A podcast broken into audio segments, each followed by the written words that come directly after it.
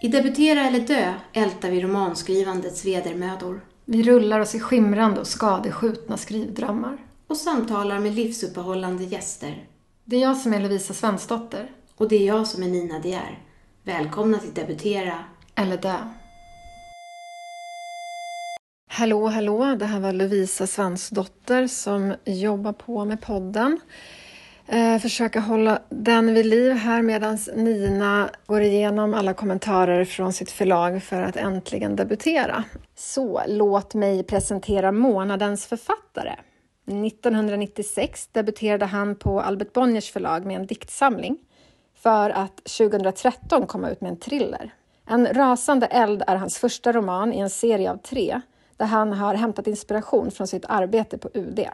Ja, han har varit diplomat och jobbat på säkerhetspolitiska enhetens terroristbekämpningsgrupp. Och jo, det är ascoolt oavsett vad han säger. Min manusklasskompis som gav mig massa skrivtips när jag precis vacklat över från tv-serieskrivande till det för mig då helt okända skönlitterära skrivandet. Hans namn är Andreas Norman. Varsågoda.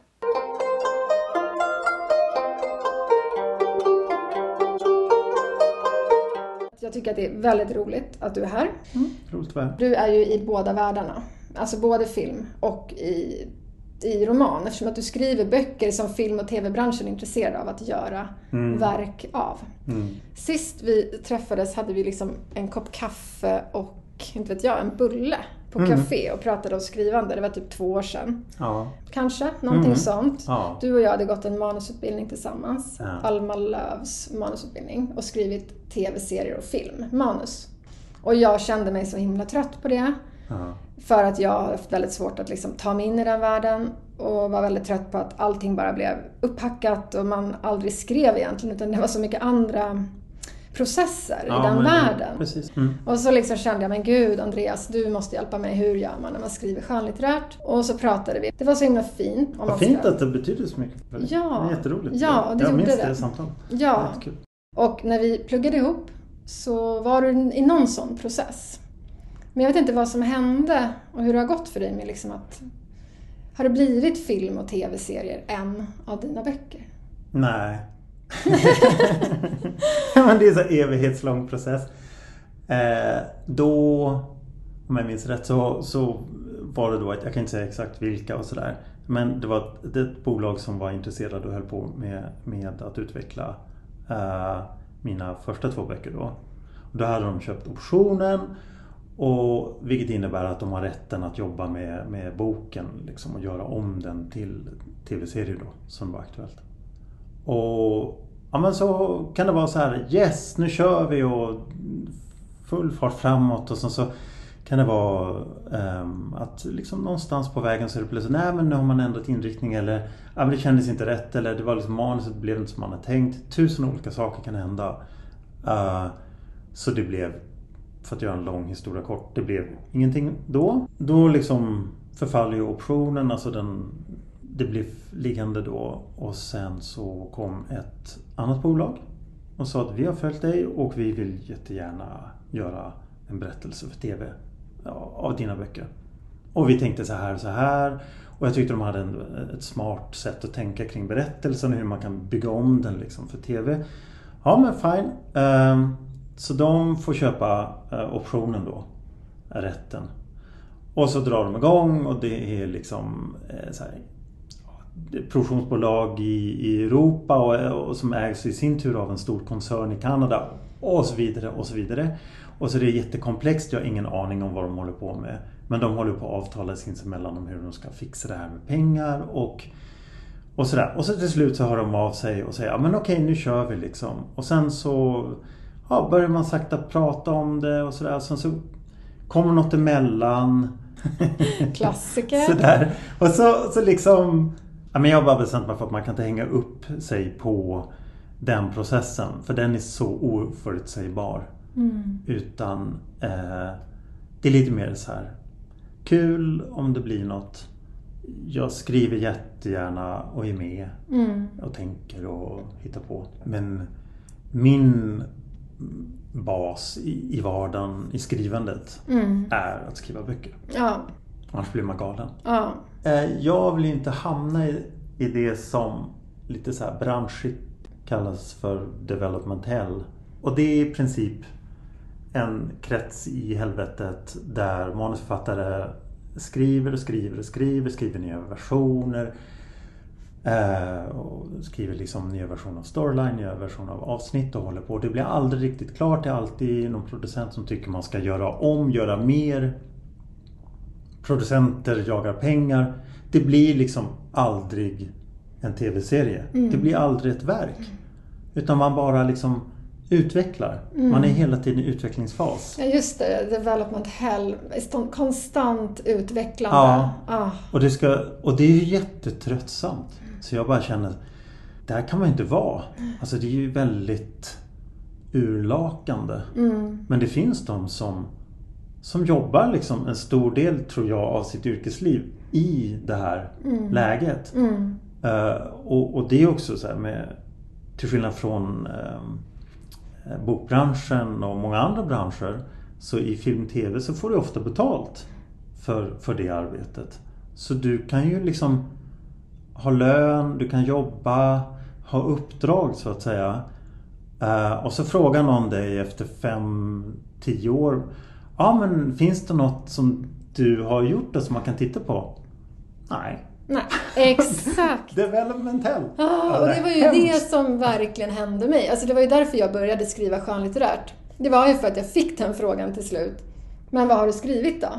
Och jag bara, men det är som att man faller genom liksom golvet ner i en oändlighet i mörker. För att jag har skrivit asmycket, men Ja. ingenting har sänts. För allting har blivit en pdf eller en, en jävla powerpoint liksom. Ja. Och det är så här, ja visst fått lite betalt här och där men äh, det är sån ångest och det tycker jag är så härligt med när jag då bestämde mig för några år sedan när vi tog den där fiken du och jag att Mm. jag eh, skulle börja skriva skönlitterärt för då har man ju som du säger, man har liksom makt över sitt berättande. Det är en egen värld. Och sen Mm. vad som händer med sin, med sin bok, om det ska bli en tv-serie eller om det inte ska bli någonting alls, det spelar ingen roll. För då har du Nej. din bok, det är ditt word-dokument, det är dina ord och sen vet jag inte, det är åtminstone någonting. Jo precis. Någonting. Det är, det är också helt, på gott och ont det är helt och hållet ens ansvar att fasen leverera något. Mm. Och, eh, men det är också att alla går in i projektet med att det ska bli klart. Om man Det- gör en bok. Om man eller? gör en bok. Ja. Ja, det är helt absurt att dra igång liksom ett, ett bokprojekt och aldrig bli klar. Om förläggaren säger ja, då har, ju, har ju förlaget fattat ett utgivningsbeslut. Mm. Och då lägger de upp en tidsplan. De frågar liksom vad vill du med din berättelse eller med ditt språk? Mm. Eh, och när man sen liksom är i kontakt med ett förlag då är det egentligen en ganska tydlig och schysst relation. Mm. Har väl förlaget sagt att ja, men vi vill ge ut din bok. Mm. Alltså då ska du klanta till riktigt hårt Mm. för att boken inte ska komma ut. Utan då, är ju liksom, då sätter man sig i båten tillsammans. Mm. Och så försöker man göra en så bra bok som möjligt. Mm. Ja, det låter ju väldigt mycket mer humant liksom. Ja, och det är också Det skapar den typ av vad ska jag säga, grundtrygghet som gör att man vågar satsa på någonting så galet som att skriva en hel bok. Mm. Men är det inte så då också att i TV och film så är det då då betalar man för utvecklingen men medan ett bokförlag betalar ju inte oss som sitter och skriver alla de här äh, olika äh, råmanusen och allting vi sitter med. Det är ju ingenting vi får betalt för. Så egentligen är det ju bara att bokförlagen, de är inte med i utvecklingsfaserna utan de är ju med när det faktiskt finns typ en TV-serie klar eller en bok klar. mer, mer eller mindre. Alltså, förlaget kan ju så här till exempel få ett synopsis som bara beskriver så här. Det här är berättelsen, det här är de personer det handlar om och så vidare. Så vidare. Mm. Uh, och då säger de att det här är en bra grej. Det här vill vi verkligen ge ut. Mm. Eller om man inte redan har gett ut en bok så kanske man kommer med 100 sidor och de tycker det här är grymt. Det här vill vi uh, att du fortsätter arbeta med. Uh, och då kan man ju få ett kontrakt. Och då får du ett förskottsarvode. Men det är ju helt tvärt emot vad jag har hört. För då är det typ, du måste skriva klart boken helt och sen Ja. kan du skicka. Ja, så är det ofta när man debuterar. Ska Mm, jag säga. okej. Alltså, för att, helt enkelt därför att eh, när man kommer som debutant så vet de ingenting om dig. Eh, och de vet inte om du kan skriva klart det. Och förlagen är rätt pressade. De riskar inte.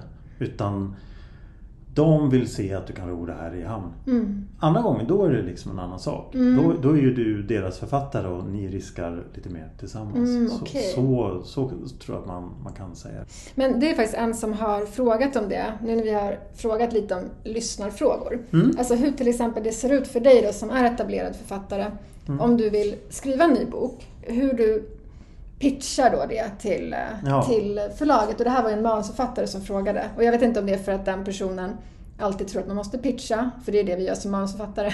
Mm. Men, men i ditt fall så kanske det funkar att pitcha till ett förlag eftersom att du redan är etablerad manusförfattare. Och kallas det ens pitchar om man går till ett förlag, eller vad kallar man det? Nej, alltså, jag vet inte. Jag använder inte det ordet när jag pratar med min förläggare. Alltså, eftersom jag har skrivit ett par böcker och jag har en förläggare så är det ju mer så här att vi sitter ner och så pratar vi om vad, vad ska nästa grej bli? Och vad tänker du nu? Eh, jag har skrivit tre politiska thrillers. Så det har ju varit naturligt så att när jag skrev tvåan att börja tänka vad blir den tredje boken? Mm. Men nu så har jag faktiskt, då kan jag avslöja Mm. en lite annan inriktning på det jag skriver.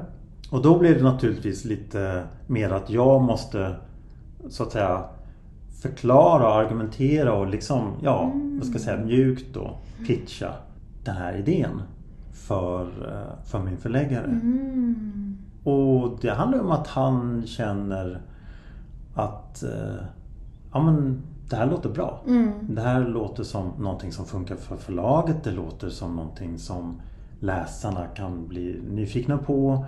Och eh, det är inte bara Andreas som krisar. Mm, Nej, just det. Nej men okej, vad intressant. Ehm, jo, jo men okej, för du har ju skrivit de här eh, politiska thrillersarna.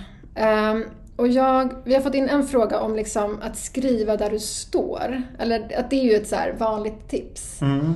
Mm, och det kan man väl säga att du har gjort om man tänker på din så yrkesbakgrund och sen de berättelserna som du skrev. Alltså kan du berätt, prata lite om så här, Mm. att skriva där man står och vad det har kanske hjälpt eller om det ens är det du har gjort. Det, ju, det vet ju inte jag vad du känner. Alltså, jag, jag tänker så här. Jag, jag är lite av en rastlös person. Så jag å ena sidan vill eh, skriva autentiskt i någon mening. Alltså skriva i det jag känner, det som jag kan bottna i på något sätt. Det som eh, på något sätt har en rot i, i mitt eget liv. Mm. Å andra sidan så är jag skittrött på mig själv ofta och vill bara bort och vill bara hitta på och vill liksom ut. Ja. Liksom. Så, så Det är ju det som är grejen också, den Ja. makt vi, eller möjlighet vi har. Ja, precis. Jag brukar, jag brukar ibland, så när, jag, när, jag, när jag känner mig trött, då, då börjar jag drömma om att skriva fantasy. Vilket ju absolut inte lättare eller, eller så. det, var, det var att jag har inte några eldsprutande drakar eller stora så här, eh, slagfält eller något sånt där i mitt liv. Liksom. Och det bara skulle vara roligt att kasta sig ut. Underbart. Eh, Men, men jag, jag, jag har liksom länge i, i tre böcker har jag liksom grävt ganska djupt i min yrkesbakgrund. Som ju från UD och där jag också jobbade en del med säkerhetspolitik och eh, underrättelse och mm, så här, terrorismbekämpning. En del av den tiden och sen en massa annat. Men hela den här liksom statsförvaltning, byråkrati, diplomati, underrättelse, hela den biten har jag grävt i. Men sen så vid en viss punkt så, så naturligtvis börjar jag känna så här, jag har inte koll på det här längre idag. Jag, jag har ju varit författare ett tag nu. Ja, hur länge sedan är det du jobbade som det här supercoola, får man ändå säga? Ja, det, alltså, det, jag kan säga så här, det var inte så coolt som man kanske tror. Det låter Det verkar coolt. coolt också man, om man Ibland är det coolt. lite Ibland- Alltså det är ändå heta Ja men ibland är det hett. Mm, mm. Eh, och många gånger så är det bara otroligt mycket Vända papper och vardag. liksom. så, tjänsteman. Ah, okej. Sådär. Ah, Okej. Ja. Och så när slutade du med det? 2013. 13, så det är 7, 8, 9 år sedan. Mm. Mm. Mycket har hänt. Ja, DNA-prover hade väl kommit på den tiden, men jag menar, Ja, ja. vad har vi nu då? Vad kan ha hänt i den branschen som du inte känner till, tror du? oj oj oj. Ännu mer, ännu mer kanske tror jag så här eh, på något sätt den här digitala eh, underrättelsespaningen och eh, digitalt spionage och sånt där som, Mm. som fanns ju jättemycket då. Alltså min, min första bok, eh, första roman, En rasande eld, den kom ju tre månader innan Edward Snowden kom med sina eh, avslöjanden. Ah. Och skrev ju ungefär lite samma saker, massövervakning och liksom, ja, problemen. Mm. Bra timing. med det. Ja. Ja, det råkade ju bli det. Verkligen. Mm. Eh, sjukt bra timing. Eh, hela den där biten har ju naturligtvis utvecklats ännu mer. Mm. Så det är ju spännande och, och, och så. Men sen är det på ett djupare plan så känner väl jag att jag är inte längre den personen som jobbar med det här. Jag är inte i, den världen, det är inte min vardag. Eh, och det tror jag är det viktigaste. Alltså man måste ju skriva om något som, något som angår en. Mm. Som är del av ens liv. Mm. Och när det handlar om sådana saker så, som just så här, man skriver thriller så, så finns det ju ofta något slags här, krav eller um, outtalad förväntan hos läsare att det man skriver är verklighetsförankrat. Att det ska åtminstone ge en illusion av att det är äkta och Mm. riktigt. Eh, och ju längre bort man är från den verklighet man skriver om desto mer research måste du göra. Mm. Så jag känner ju efter ett tag, som är den senaste boken, som dessutom inte handlar så mycket om underrättelse utan handlar om högerextremism. Mm. Så måste jag göra massivt mycket research Mm.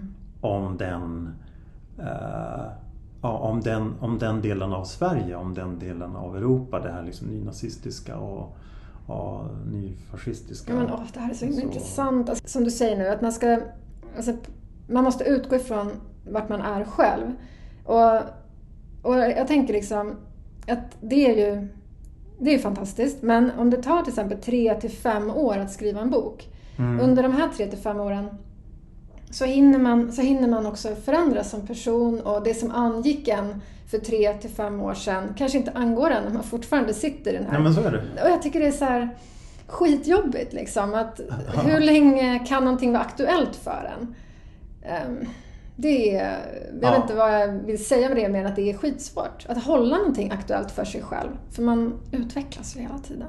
Ja, ja men precis. Jag tror att jag brukar tänka på att man får väl se liksom berättelsen eh, som en egen liten värld som har sin ton. Eh, försöka hitta det språket som, som finns inom ramen för den världen och den berättelsen. Ehm, men det är sant. Alltså, eh, dröjer man länge med att skriva klart eller till exempel beskriver jättemycket som tar man ett års uppehåll och så kommer man tillbaka. Ofta har ju språket ändrats idag. Därför att man tänker annorlunda. Man, man ser det på ett annat sätt. Och, och det kommer ju märkas. Och också att man kanske inte ens är intresserad av historien själv längre.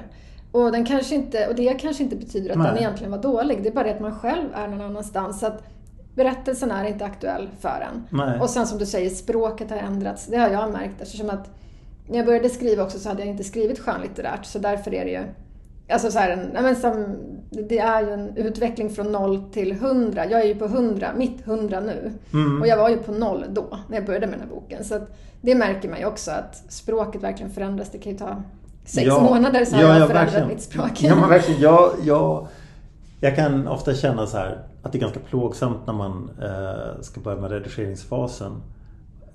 Eller jag, jag, jag pillar med, med texten hela tiden. Men när man skulle på riktigt tänka så här. Okej, nu har jag ändå skrivit boken eller berättelsen från A till Ö. Och nu ska jag gå över den ordentligt. Det ska jag redigera. Och så börjar man från början, eller jag gör det. Och så tittar jag på språket och känner, vad fan vad kantigt det är och vad liksom tunt. Mm. Och det är för att man väl har utvecklats på vägen medan, man skrev. Men det är ju så konstigt, ursäkta nu fick jag ett mejl här. Men alltså Mm. det är ju så konstigt att eh, du kan utvecklas fortfarande. Alltså hur, hur ska det vara så här? Ja, nej men alltså, det, är ju, det är ju det som är roligt. Eller det är en del av det som är kul. Att, att man kan fortsätta utvecklas, tänker jag. Mm. Eh, jag känner att jag precis har börjat fatta lite så hur jag kan skriva en bok nu.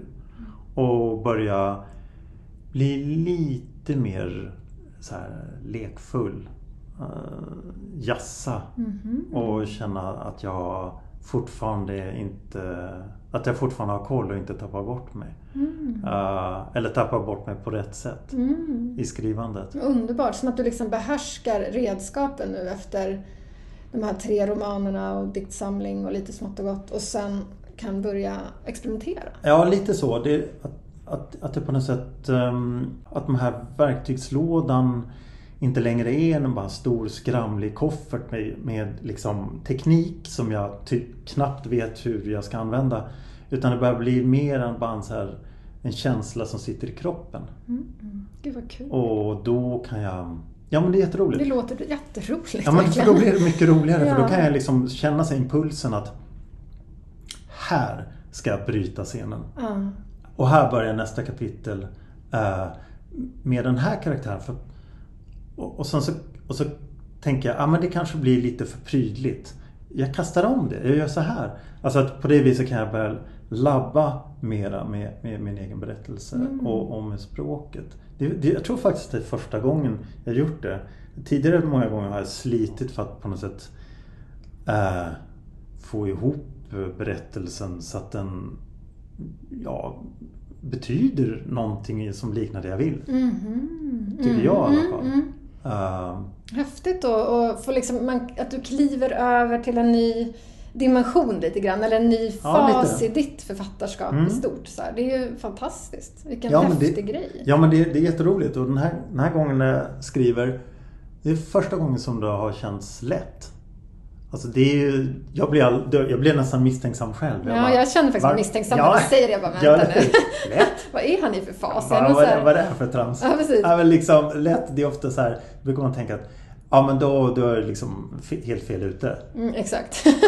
men okej, men okej, bara så här, dubbelkolla. Var är du i din nya process med din nya bok? Ja men jag har skrivit, jag har skrivit typ eh, halva romanen. Okej, men då tycker jag att du kan säga så här. Då kan jag ändå tro på det. För det är inte som att du precis har satt dig med den nya romanen. Nej, nej, då, är nej men då, då, för när man, precis, för då kan man ju säga vad som helst. Det, det är då man lovar guld och gröna skogar till sin förläggare och allt möjligt.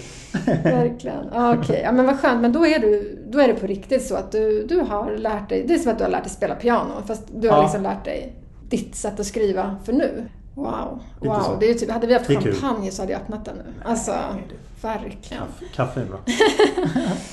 Ehm, jo, sen har vi den här frågan. Jag vet inte om den är, liksom, går att svara på. Vad är nyckeln till din skrivframgång?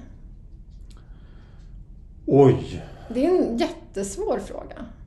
Ja, det är jättesvårt. Alltså, jag skulle nog förmodligen behöva liksom en terapeut som typ i- la mig på dyschan Ja. ett år och sen förklarade för mig det här är nyckeln. Mm, Eller kanske min förläggare skulle kunna dra till med något. mm, Ehm, alltså det, det enda som jag tänker själv så här spontant är att jag är envis. Och att jag står ut med rätt mycket så här obekvämhet och, Mm. och plåga. Hur menar du? Ja. Det låter så otroligt pretentiöst men alltså, alltså jag, jag liksom jag vet, jag har en slags naturlig disciplin ändå som gör att jag fortsätter jobba även när jag krisar. Mm, mm, Ja, och jag hänger kvar i mina grejer. mm, Bara det i sig gör att det finns en förutsättning ändå att kanske bli klar. mm. Men sen vet jag inte, det betyder ju inte att man skriver bra. Nej. Men det är grundförutsättningen. Det är någon slags bara så här grund, ja, att, att, att, att jag orkar hålla på. Mm, Jag, jag trivs med, med att jobba enskilt, mm. jobba i avskildhet. Det låter ju som en bra, bra. förutsättning. Det är en bra förutsättning. Mm. Jag ska släppa in Potter som hon nu gnäller och skäller. Och krafsa på dörren. Ja men precis, det blir inte bättre av det. Så här, Jobbig assistent. Jättesnäll. Men Ja, gör alla rätt men får inte vara med liksom. Hemskt. Nej men precis, alltså. Eh, och vad mer? Um, ja, men alltså, jag skulle, skulle vara så otroligt obekväm att prata om så här, min egen begåvning. Men det är Mm. klart att man måste på något vis eh, ha någon slags känsla för berättande och, och språk. Mm. Eh, jag antar att mitt sätt att tänka i liksom starka bilder och lyckas koppla ihop det med känsla och, och, och, och hitta språk för det. Mm. är liksom ett Ja, är viktigt Mm. för att det ska gå att skriva. Mm. Så envishet och någon form av känsla är Ja, väl bra? har man det, ja men då har man någonting Mm. att börja med. Mm. För vid någon punkt så kommer man ju hata sitt projekt. Just kommer ju det. krisa. Mm. Eh, och tycka det är superjobbigt att skriva. Och tycka att allting är kast. Så, så är det liksom. Eh, skillnaden kanske som jag efter ett par böcker nu då kan känna också eh, det är väl att jag mera ser krisen som en del av skrivandet. Ah, du blir inte chockad? Så vad är det här Nej. för hemsk känsla? Ska jag dö nu? Alltså Eller? det är fortfarande lika jobbigt. Mm. Alltså krisen är liksom reell. Den, den, den är jobbig. Det är en Mm. riktig kris. Eh, men skillnaden är att jag kan tolka den och tänka att krisen är ett tecken på någonting. Mm. Krisen är ett tecken på att någonting saknas i texten. Inte att jag är totalt kass och allting är jättedåligt. Det är det här som gör att jag vill prata med dig Andreas. Det här är så här, du är så klok och har liksom skrivit många böcker och är bara liksom... Hjälp. Ja men det är så skönt för mig att få prata med dig. All right. Du är Ja. en klok person. Ja, så. då, tack. kan jag känna. Ja, roligt, vad bra. Det kan jag säga att det är inte alltid jag eller mina närmast sörjande tycker. Men i den här, Ja. i den här Ja, lilla konstellationen. Ja, men det är toppen. Ehm, Ja. Nu får du ligga still. Ligg still. Jo, men för, för då tänker jag också med all den här erfarenheten du har av kris och, och så vidare. Jag tänker då... Jag såg på Instagram att du hade skrivit att du tänker fyraktstruktur. Mm. För att du tycker att eh, det är lätt hänt att akt två blir en långdragen, svårhanterlig. Ja. Inte vet jag. Ja. Mm. Och jag bara känner exakt samma sak. För jag ska precis skriva eh, min akt två och kan man väl säga, alltså nu har jag hållit på med det i Ja. tre år så jag har ju skrivit den många gånger. Men jag ska göra det igen och liksom gå igenom det här igen. Då då. Mm. Eh, och jag kan tycka att att det är skitsvårt med akt två. Eh, för att jag förstår inte vad... Det är ju hela berättelsen och den är ju skitseg. och hur gör du? Ja, men, Åh. ja, men jag, jag förstår precis. För jag, jag älskar inledningar och Mm. starter. Det är då, liksom, då finns allt så här, av, av möjligheter och man kan dra igång. Man kan också så här, eh, till det. Liksom, börja med en häftig början. Man har inte gjort någon besviken, allt är möjligt. Ja, sådär. ja. Det är jättehäftigt. Underbart. Och sen, och, sen, och sen ska det liksom bli någonting av det. Och det ska liksom utvecklas. Och eh, ja, det ska hända grejer. Ja, Eh, och, och det och ska människor- leda någon vart till någonting Ja, som kan ta, ja. få ett slut och som gärna ska vara bra och jätteroligt. läsvärt. Och där undrar jag, hur gör du då? alltså jag... Jag liksom bryter ner i mindre bitar. Så istället, Mm. för, tre, istället för tre akter, fyra akter. Mm. Så akt två är, är på något sätt... Då bestäms huvudpersonen för att kanske... Okej, jag, jag tar hand om det här då. Mm. Jag gör det här. Jag gör det. Jag Mm. gör det. Jag ger mig ut. Ja. Och, och det där kan man ju då känna så här rrr, irriterad på. Eh, liksom, att det är lite så här schablonigt. Men då det kan man tänka, jag brukar mer tänka så att det är inte så att man måste följa mallen på något sätt. Det är snarare så att det kan vara bra att ha den som ett stöd så att man inte missar bra potentialer i sin berättelse. Mm. Man kan liksom använda den så att man inte sjabblar bort möjligheter som kanske finns där medan man skriver. Mm. Eh, och för att liksom ge sig själv lite stöd eh, så man inte bara tänker så här. Nu ska skriva 100 000 ord. Mm. Och så bara simmar man rätt ut i Indiska oceanen så att säga av de orden och bara drunknar. Ja men precis. Nej men exakt, att det finns här en dramaturgisk modell och verktyg för det är ju Ja. fantastiskt.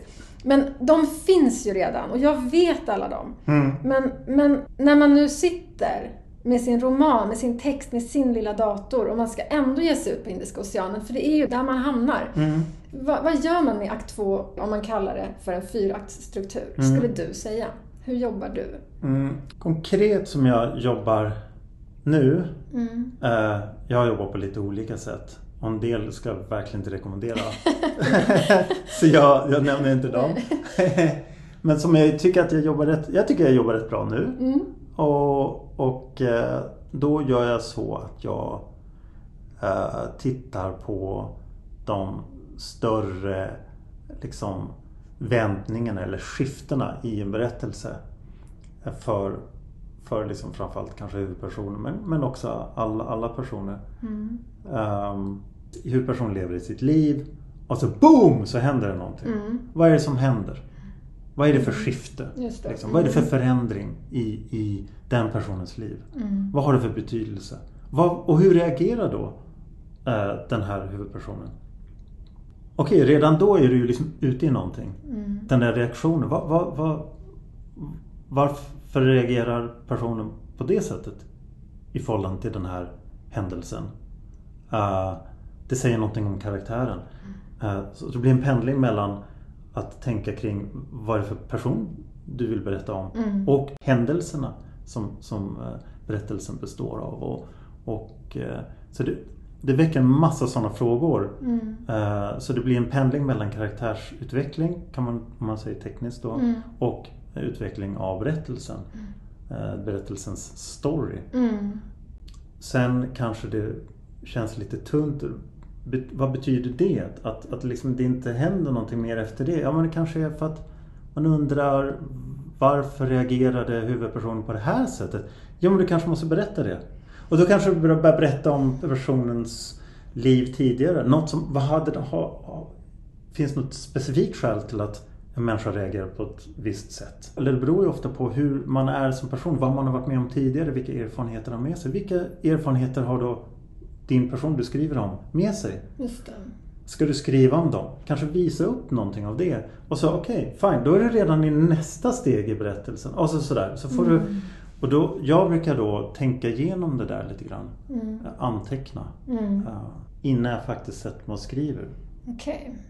Ja men så sätter jag mig och skriver och så tänker jag att eh, det, det måste inte bli superbra direkt. Eh, Det tycker jag också är så viktigt att, att man sätter sig och skriver. Att man inte liksom tänker det här är slutversion. Just det. Det är ingen som ska läsa det man skriver. Mm. Nej. Ingen kommer läsa det, det första man skriver. Inte ens om man betalar någon kommer de orka. Nej, det här ska de- bara vara... Ja, det, det ska bara Det- vara text Ja. som du ska ut med och sen kommer du ändå jobba igenom det och, och, och jobba igenom det igen och sen visar du upp det någonstans och så. Eh, man måste liksom känna att man får vara i fred. Ja, och så tänker jag på det du sa om, om liksom, man gör en återblick. Att, ja just det, eh, jag som bara har liksom hållit på med manusförfattande för TV och film, där får man inte göra de här tillbakablickarna. Så där är det ju väldigt mycket framåt, framåt, story, story. Och liksom i mina berättelser händer det ju för mycket. Mhm. För att jag har ju hela tiden den här idén och plottar, för att jag vill ju egentligen skriva en TV-serie. Ja, Så ja. att jag hamnar liksom i... Därför jag funderade på så här, hur gör man då om man till exempel behöver sakta ner en roman? Men om man liksom börjar någonstans där det finns en smärtpunkt, där det känns någonting, där man börjar gråta. Eller där man börjar skratta. Eller där man har kul. Mm. Liksom, där ens fantasi är. Och så skriver man det. Då någonstans börjar liksom också ju ens omedvetna jobba med i tandem liksom, Mm, med mm. skrivandet. Och jag tror att det plötsligt händer grejer då. Eh, så om man- om man liksom lyckas på något sätt kompa ihop någon slags lite mer så känsla av struktur och liksom akt och struktur eller liksom den här lite så schablon. Mm. Eh, med något slags känsla av att man ändå lajar lite grann Mm. och låter det omedvetna komma fram. Då plötsligt kan det liksom hända saker som överraskar en. Och, och, och det är ofta någonting bra, tänker jag. Mm. Ja, för det, det såg jag också på din Instagram, att du skrev någonting om att liksom om att våga eller orka eller klara av att vara med sina karaktärer och låta dem ta plats. Alltså för det är ju lite det här att backa en sekund och se vad det är. Alltså, hur tänker du kring det? Att liksom, hur gör du för att komma i det tillståndet? Att umgås kanske med dina karaktärer? Eller hur gör du för att göra Mm. det du säger till mig Mm. att man ska göra? Mm. Ja men precis. Jag, jag, jag skriver inte så här listor på så här, alla hobbys och intressen som en, huvudperson har. Jag, eh, eller sådär. Jag tänker ju igenom så här, eh, kön, ålder, bakgrund, massa sådana saker och, och så. Eh, och ofta så när jag börjar skriva så märker jag att det där börjar ändra sig. Det är bara, jag trodde hon var 32, nej hon är 38. Jag trodde hon var så här farmaceut, nej hon är svenska lärare. Ja okej men Mm. jag, då låter jag det vara. Att Jag tänker att det har en betydelse. Så att jag tänker att här hjälper mitt omedvetna till. Jag, jag vill tycka om dem. Mm. Jag tror det är jätte, jätte, jätteviktigt att tycka om alla sina personer. Mm. Att, eh, Även de dumma. Alla. Mm. Alla. Även särskilt de dumma Mm. tror jag. Mm. Att verkligen eh, förstå dem. Mm. Och verkligen alltså försvara dem. Ja. Vara på deras sida. Så här. För att det bara är den liksom omtanken som det kan uppstå någonting, tror jag, så här lite berörande. Mm. Något som eh, är, är fint. Och då menar jag inte liksom att man ska bli så sentimental, att det ska vara vackert hela tiden eller att alla ska vara goda eller någonting. Mm. Och jag, jag blir ofta väldigt förtjust i mina bikaraktärer. Så min, min senaste bok, Svart sol, så en av de karaktärer som jag var mest förtjust i det var, det var en hund Mhm. som hette Pralin. Ja, ja, ja, vad roligt. Jag tänkte så här, lilla Pralin måste ju, har ju också ett liv. Mm. Och så får jag så dåligt samvete mot Poppe som jag bara hunsar runt och bara nej, du får inte gå, nej, du får inte andas. Ja. Det är ju liksom pralin. Det är ju liksom Ja. jättesorgligt. Exakt, Poppe ligger här ett helt eget liv. Ja. Och, eh, och, det. och, det, och det är roligt att tänka kring. Ja, det är det verkligen. Och då liksom, jag tror så här, när man är där i det tillståndet, då är det kontakt med dina karaktärer. Alltså du tog dig friheten att skriva om pralin. Men kan man ta sig friheten att skriva om vem som helst och om vad som helst? Mm. Jag tycker det är lite svårt. Ja, det är en jättekomplicerad fråga egentligen. När jag började skriva den här boken som jag skriver nu, den handlar om eh, jag försöker fånga liksom flyktingvågen 2015, alltså Mm. hela världen, men också vad som händer i Sverige och på en liten, liten ort. Eh, som blir liksom resultatet av alla de här händelserna. Eh, och då började jag ju då skriva om de här och det är en ensemble och det är kanske så här 17 eh, flyktingar från Syrien som kommer. Och när jag började skriva det här så var ju alla bara goda. Så jag vågade inte... Alltså det är också så här, Mm. författarperspektivet är så här, vit medelklass stockholmare ska skriva Ja. om hur det är att fly från Damaskus. Alltså det är bara Ja, så jag här... förstår. Jag, jag själv brukar tänka så här att jag, eh, vit, medelklass, hetero man. Just det, du är eh, ännu värre. Skriver Mm. liksom, ja men jag, jag, jag, jag Jag skriver på något sätt. Det är ju skönt. Ja, Jag men du säger grattis. Nej men alltså så här. Eh, jag... Men, ja, men det är en jätteallvarlig fråga. Det finns ju en jättediskussion kring det. Eh, ja, men jag brukar tänka på vad en författare sa. Som ett, han heter Vietan Nguyen. Han sk- skrivit den här Sympatisören. Han är eh, vietnamesisk amerikan.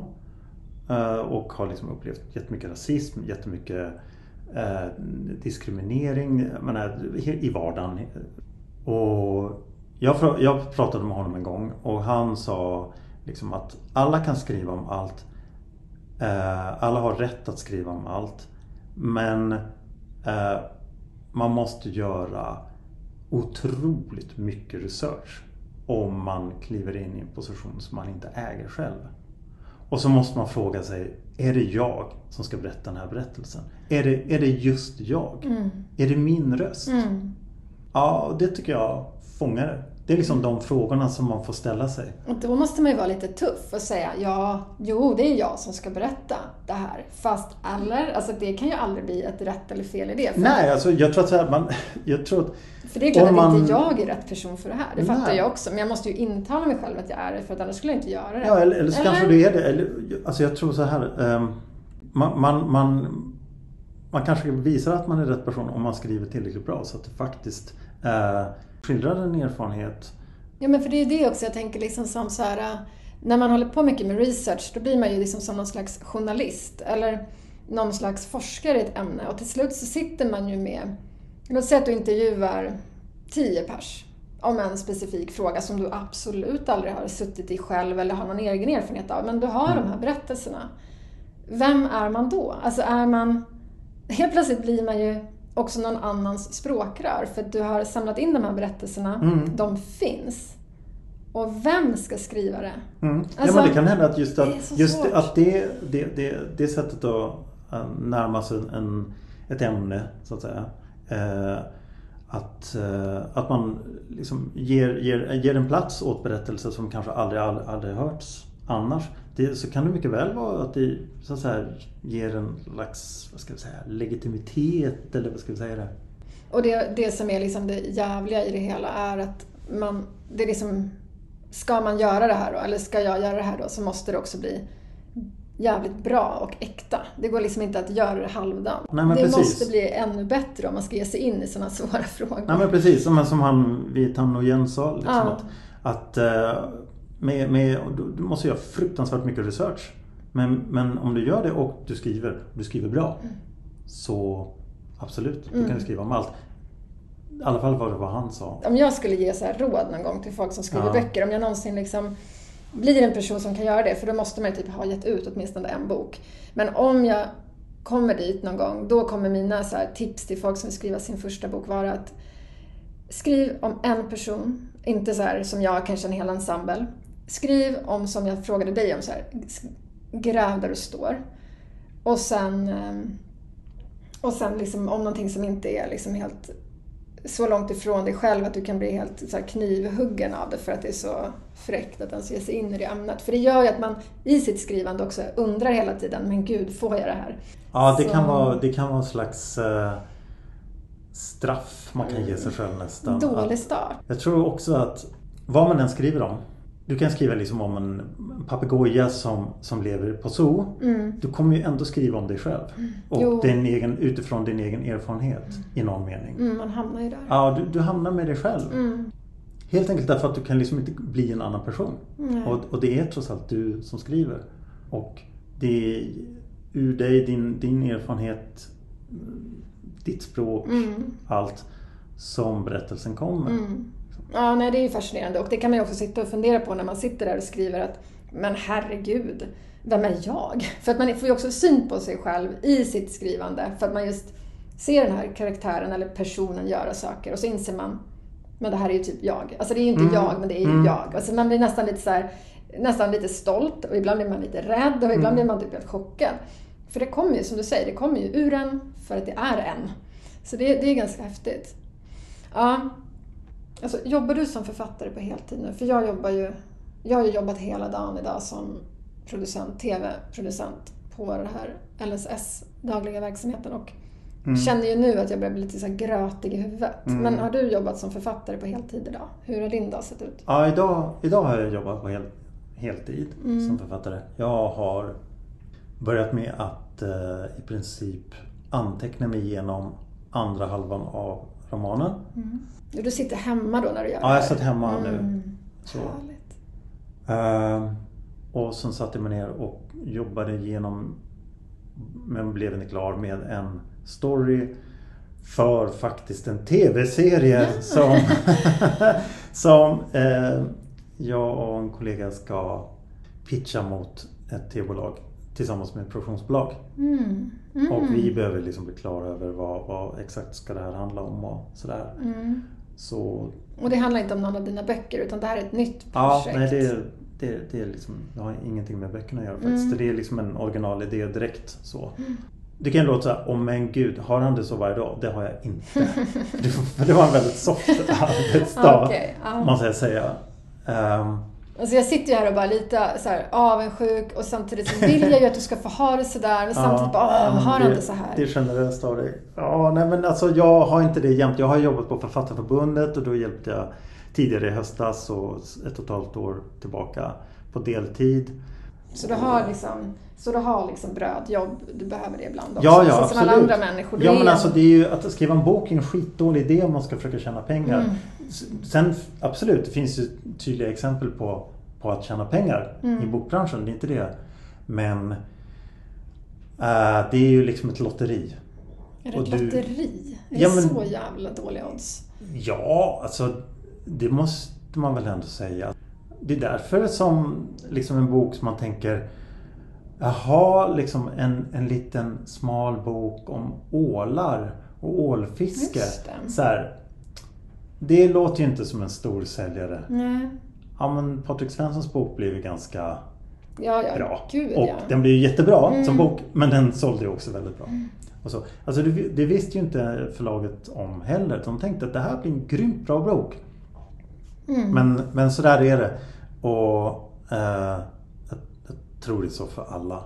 Man kan liksom ha en känsla mer eller mindre för att man är på rätt spår. Men som författare så kan man ju inte sitta och veta någonting mer än att jag försöker göra en så bra grej som möjligt. Mm. Men Nej. därför måste man också i perioder helt enkelt tjäna pengar någon Mm. annanstans. Ångrar du att du sa upp dig från ditt eh, Säpo-jobb? Och UD. UD, förlåt. Ja. UD-jobb och började skriva böcker istället. Nej, nej det gör jag Du har inte. inte ångrat det? Trots att Nej. så här, din ekonomiska situation är helt Ja, annorlunda? Ja, men alltså jag kan ju liksom önska att det fanns ett sånt pensionspaket och Mm. lön och så vidare som, som jag hade då. Men och det var jättemycket häftiga saker jag kunde liksom göra och vara med i. Mm. Politik och Mm. träffa intressanta människor och vara med och på något sätt i viktiga beslut och viktiga frågor. Men det är väl bara helt enkelt så att om man som jag vill skriva, Mm. vill skriva berättelser så eh, blir man till slut olycklig om man måste liksom hela tiden representera någon annan än sig själv. Mm. Hela tiden eh, tänka på massa viktiga saker som inte har med ens berättelse att göra. Gud, nej men alltså exakt det du sa nu, alltså intressant, att representera någon annan än sig själv. Det är Ja. det som tar sönder en, när man jobbar med fel grejer. Eller med Ja. andra grejer än sitt. Och, och det finns ju de som tycker det är grymt. Mm, alltså det är, och det är ju, jag var jättestolt över att, att få representera Sverige Mm. utomlands och så. Mm. Men eh, det är inte att skriva berättelser. Nej. Det är inte att skriva Nej. roman. Och till slut så liksom står man där och måste fasen bestämma sig. Coolt. Och vad fick dig att bestämma dig? Det var Det var att min romandebut då, En rasande eld eh, blev antagen på Bonniers. Mm. Och att de sa så här, det här kan vi göra en stor grej av. Och eh, liksom, de började säga ungefär vilka, vilken omfattning boken kommer sälja Mm. och att det var filmbolag intresserade och att det var massa sådana saker. Mm. Så jag kunde helt enkelt se att okej, men jag kommer ju tjäna så här mycket pengar. Ja. Eh, och jag hade liksom en Jag hade en, liksom som tre, vad ska jag säga, scenarier. Mm. Så här, dåligt, halvbra och bra. Men då var det ganska tryggt Så ändå. jag, jag tänkte igenom liksom så här, vad, Ja. vad, vad, om det blir något av de här, hur gör jag då? Just att det var ju som Så. första genom... Alltså du hade ändå en chans att tänka igenom det här på ett Men- genomtänkt sätt. Ja men jag hade, jag hade hållit på och tänkt i flera år. Mhm. Medan jag skrev så här, tänk om det går bra. Men jag tror Ja. alla tänker så. Mm. Tänk, Ja, tänk om det går svinbra. Ja, annars orkar man inte sitta Nej, där. det är liksom det. Tänk om det går svinbra. Ja, Eh, hur skulle det vara? ja, Så. Ja, men tänk om det går så här halvbra. Vad gör jag då? Mm. Ja, men tänk om det går kast. Vad, vad gör jag då? Jag bara helt enkelt gjorde mig lite medveten om vad det skulle innebära. Typ, behåller jag jobbet? Om det går kast? Ja. Om det går halvbra? Ja, kanske. Mm. Eller byter jobb och hittar deltid. Du vet så. Mm. Eh, går svinbra. Eh, Jag säger upp mig. Så jag tänkte liksom igenom allt det här. Och när då förlaget började prata med mig om, om att ge ut boken och, och det hela började rulla på. Då började jag liksom titta på de här tre alternativen och tänka så här, okej, vilket av dem är jag på väg mot? Mm. Och det är på väg mot väldigt bra. Mm. Wow, grattis, Så- vad kul. Så då Ja, pratade jag med då min, min sambo så liksom. Ja. Så. ja för Så, det är ju en stor grej såklart. Att så här, jag tänkte säga upp mig. Jag bara, va? Ja men precis. Det är en Ja. bra grej att bara Jo, nej, men prata igenom. jag, hade haft Jag hade ju liksom åratal innan det jag bara kom hem och bara Jag säger upp mig! Och hon bara Det gör du inte alls. Okej, så du är lite som mig och Nina i alla fall då. Mm. Men det är tur att liksom, om inte man själv kan säga stopp så finns det någon annan som kan Ja. säga stopp. Ja precis. Ja. Nej men Eh, jag är nog ganska så här riskbenägen. Jag kan tänka att det går bra. Det är liksom i grunden optimist här. Det, det kommer funka. Eh, jag tar risken. Mm. Och eh, jag tror det är bra om man liksom i efterhand tänker att det, det är en ganska stor grej att kasta sig ut i frilans Mm. tillvaro och skrivande. Jag tror man måste liksom vara lite beredd på tuffa tag och, och, och liksom vara rätt realistisk Mm. också. Och, och samtidigt drömma. Ja, liksom, ja, det är sätt. verkligen. Och Så det är så skevt med det här arbetet att man liksom hela tiden ska vara någon så här... eh, Man måste vara helt... Vad heter? Mm. När man har hybris, en hybris och sen så ska man dessutom vara Ja. så här, nej, helt jäkla superrealistisk. För är man inte det så går det åt helvete. Så att man är, Ja. blandar ju de här två, eller Ja. hundra olika stadierna i sitt liv på något Ja, sätt. jag har väldigt sällan hybris måste jag säga. Jag vet inte ens vad hybris betyder egentligen. Alltså, vad betyder hybris? Nu, nu, nu är jag så här, visar jag att jag är jätteobildad. Jag, jag vet inte riktigt men jag tror, betyder det inte att man tror att man är en gud? Eller liksom är jämlik med gudarna. Åh, så här, att man är bara där, wow jag är så mäktig. Mm. Uh, ärligt är talat, man ju- jag, jag är med på den här nivån att jag känner mig så här tillfreds om jag liksom känner mig eh, liksom som en begåvad elev i klassen. Mm. Och min inre magister typ inte så här, snäser åt mig. Ja, det är ju en ganska tragisk högsta nivå. så men absolut. Ja men det är kanske... Ja, men jag försöker liksom... Jag försöker, jag, jag försöker verkligen nå hybris. Ja, eh, ja, men du jag, lyckas inte Nej, kan jag jag säga. inte. Jag ska, bara, jag ska bara dubbelkolla här vad hybris betyder. För det är väldigt många skrivande personer har jag hört som Mm. säger att man pendlar mellan hybris och bla bla bla. Ja men det är Och det är därför så här, jag använder det ordet. Ja. Men det är ju väldigt bra. Mm. Hybris. Hybris är en okunnighet om människans plats i världsordningen. Överdriven tilltro till sin egen lycka och framgång betecknas också som hybris i likhet med den moderna betydelsen av hybris som förhävelse. Ett annat ord för hybris är övermod, övermod och människan straffas när hon försöker göra sig till gudarnas jämlika. Ja just det, gudarnas jämlik. Du hade Precis. rätt. Ja. Du är inte så oallmänbildad som Ja. du trodde där ett tag. Fan nice. Nu, Ja. får jag, nu, får jag, nu får jag alla rätt på provet. Du får hybris, eller hur? Ja, jag får hybris. Jag är, jag är, jag är duktiga killar i klassen. Exakt, Ja. yes. Yes. Nej men, men det är ju precis, ja, nej okej du har inte hybris. Nej men okej, det är intressant bara. Mm. Nej, jag har inte det. Jag, alltså jag tror man måste ibland ha en överdriven tilltro till man, vad man håller på med. Mm. Eh, jag tänker mer på att man kanske ska ha någon slags eh, så här eh, naiv barnslig optimism. Att så här, någon slags bara Det kommer gå bra! Känsla. Mm. Naiv, barnslig optimism. Det är Ja. otroligt vackert. Så vackert. öppet på något vis. Eh, hybris känns sig som att man sätter sig över allt och bara Mm. är så här, att bara dominerar, mäktig. Mm. Och det kan vara coolt men jag... Det är inte så jag känner. Mm. Nej, det tror jag är sunt. alltså, ja. ja, ja, men det kanske är det. ja. Ja, det låter ju härligt. Ja, jo, det är säkert kul för de som är där uppe. Men jag tänkte på, alltså nu när vi ändå har det här tråkiga temat uppe, att, att skriva en bok medan man också jobbar typ heltid, vilket du kanske gjorde, jobbade Mm. typ heltid. Ja, jag. hur gjorde du liksom? För det är ju jättemånga av våra lyssnare som faktiskt inte då har liksom varit så korkade att de har slängts ut och bara har tid för sitt skrivande utan som faktiskt Nej. jobbar fortfarande. Ja, men Vad ska man göra när man jobbar heltid och man vill skriva den här boken och man kommer hem och bara "Äh, säger upp mig och Ja. ändå fortsätta ja. med Nej, både jag- bok och jobb? Jag har haft precis den här situationen i många, många år. Alltså En rasande eld eh, tog åtta år att skriva. Gud vad skönt att du säger det. och jag jobbade heltid. Och man kan säga så här, heltid på utrikesdepartementet. Alltså det låter vidrigt. det, är, Ah. det är heltid med stort H. Och utropstecken. Och utropstecken. Precis. Mm. Eh, jag... eh, jag tror att jag klarade... Dels med någon så här känsla av att jag, nu skriver jag mig ut ur den här tillvaron. Alltså som i att jag skriver en bok som kan bli antagen så Ja. att jag ska sluta Ja. jobba. Ja, Eller, ja på den enkla barnsliga från- nivån. Nu, bara, nu, nu, nu skriver. Men också det här liksom att det är min lilla värld Mm. som jag kan få vara i. Som en är- lekplats för dig varje dag när du kommer hem. Ja, som är Typ. min grej. Och, som, så här, på UD jobbar man med mycket hemligheter. Min bok var min lilla hemlighet som ingen annan visste om. Mm, trevligt. Ja. Ja. Och jag... ehm, Det blev nästan så som en rutin att jag... eh, när jag gick till jobbet på morgnarna, jag kunde gå till jobbet. Så, så jag promenerade eh, i ur och skur. Och då brukade jag tänka ut ett par scener. Ett par situationer i boken. Ungefär där jag liksom var i handlingen i fantasin. Sådär.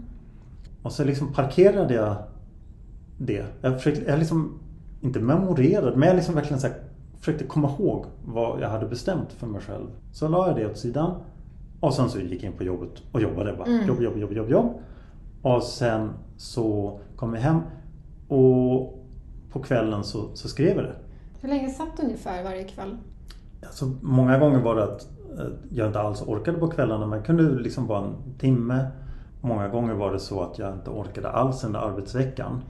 Och sen på söndagen då började jag liksom kvickna till och, och känna mig fräsch i huvudet. Så då, då skrev jag ofta så här söndag eftermiddag. Eh, och eh, så kunde jag skriva på semestrar. Och då var det så att jag skrev ofta, hängde med ut och badade. Typisk så semesterdag, sommar. Alla andra ska bada så då hänger jag med ut och badar. För annars blir jag bitter. Eh, Det är viktigt också så att jag inte blir bitter under en sån här process. ja, men precis. Jag bara försakade allt, jag bara pajade hela mitt Ja, liv. men precis. Ja, men så, jag, så jag hänger med ut och badar och har lite kul. Men så känner jag ändå liksom en slags här, nej, jag väljer att skriva nu. Så då liksom efter ett par timmar, då går jag in och eh, kokar en kopp kaffe och sätter mig och skriver. Och så kanske jag skrev i tre timmar. Mm. Eller fyra, eller vad vet jag. Så. Och så kommer jag ut igen. Och då har de andra liksom badat och... och, och liksom, Mm. Jag undrar, så. vilka är de här människorna som badade? För det var inte dina barn. Nej, För du precis, hade inte nej, barn precis, det, här är innan, det här är dina barn. Det ska- Exakt, Det är en ja. väldigt viktig Mm, grej också att säga. Vi hade inte barn. Nu har jag en dotter och jag menar, det blir helt annorlunda. Det är en annan grej. Ja, så det här var på tiden när du kunde hänga runt med kompisar, hänga runt i Ja. gäng. Du tog ditt pick och pack, gick iväg och skrev lite. Och Mm. en så här, det är det här med det här underbara med en så social, frivillig sociala sammanhang. Att det är liksom, du kan komma och gå lite grann som helt försvinner när man får barn. Som ja, är så här, ja, men det är ju en helt annan sak. Idag skulle inte det där ha funkat. Så nej, är det bara. Nej, så är det. Eh, nej men så... Och, det är klart att där återigen, där är lite disciplin. Det finns ju en, ett ögonblick där, där det är så här...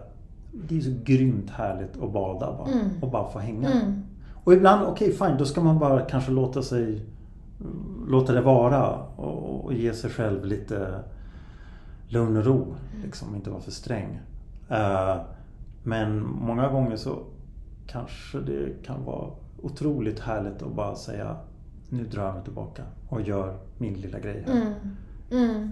Men, men kan du känna till exempel om du inte hade gjort det, att du skulle som om du typ var på ett jobb, att du känner att jag företräder inte mig själv. För det kan jag känna ibland när jag är i sociala sammanhang och det är skitmysigt. Men ibland så bara, mm, men nu måste det vara stopp. För nu måste jag få gå iväg och företräda mig själv. Alltså, nu Mm. måste jag få gå iväg och skriva Mm. mitt inre. För att det måste komma ut. För annars så blir jag koko och kommer inte bli trevlig på den här badplatsen.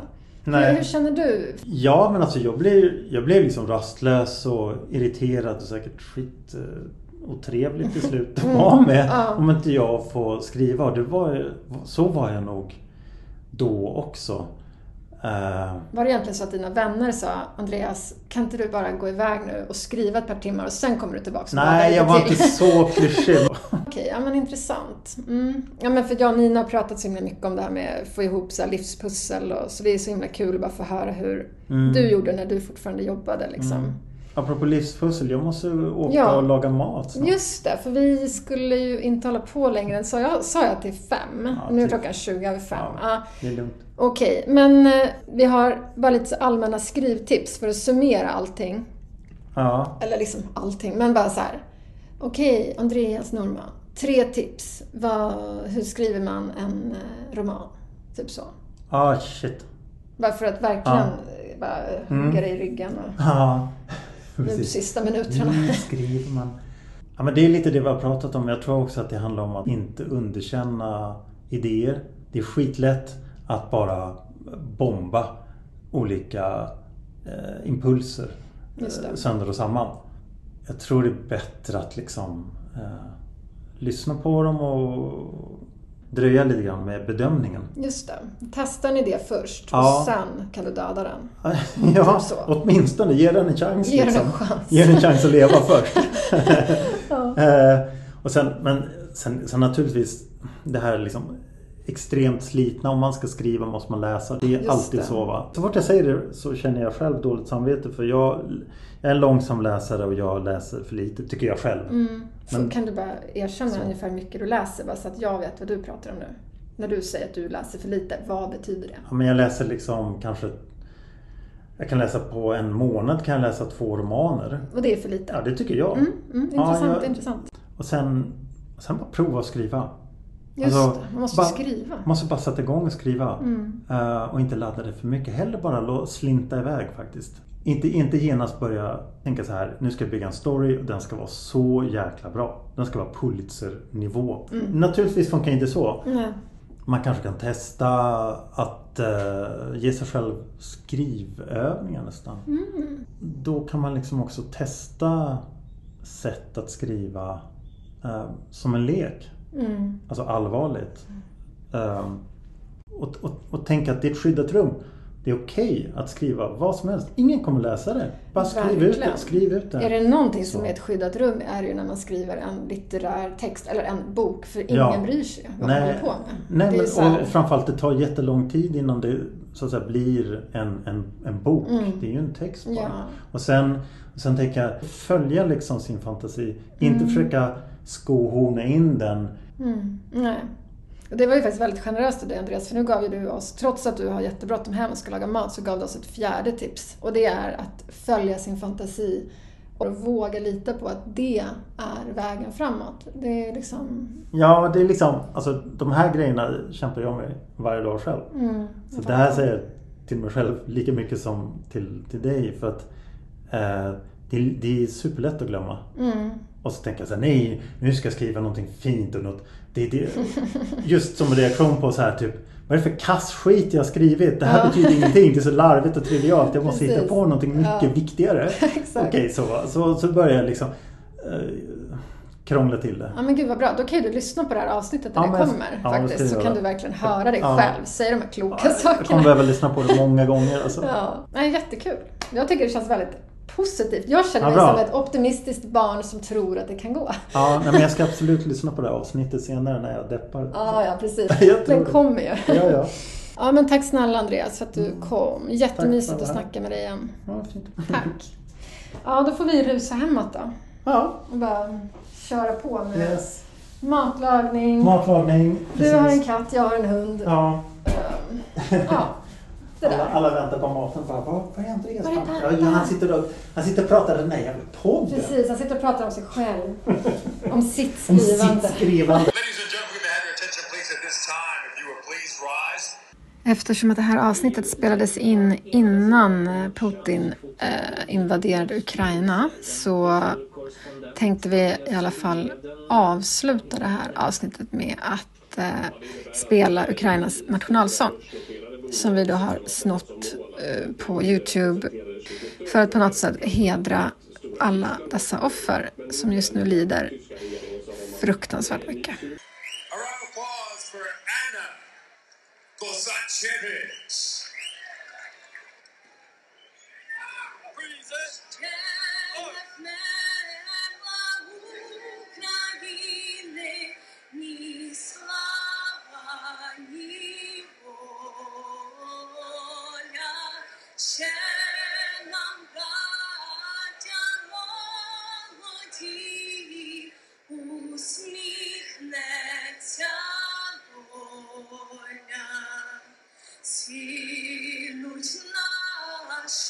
Наші як роса на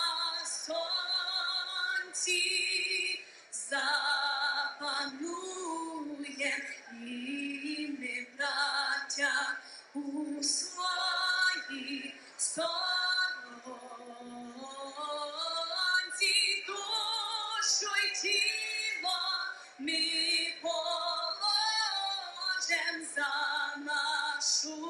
Ladies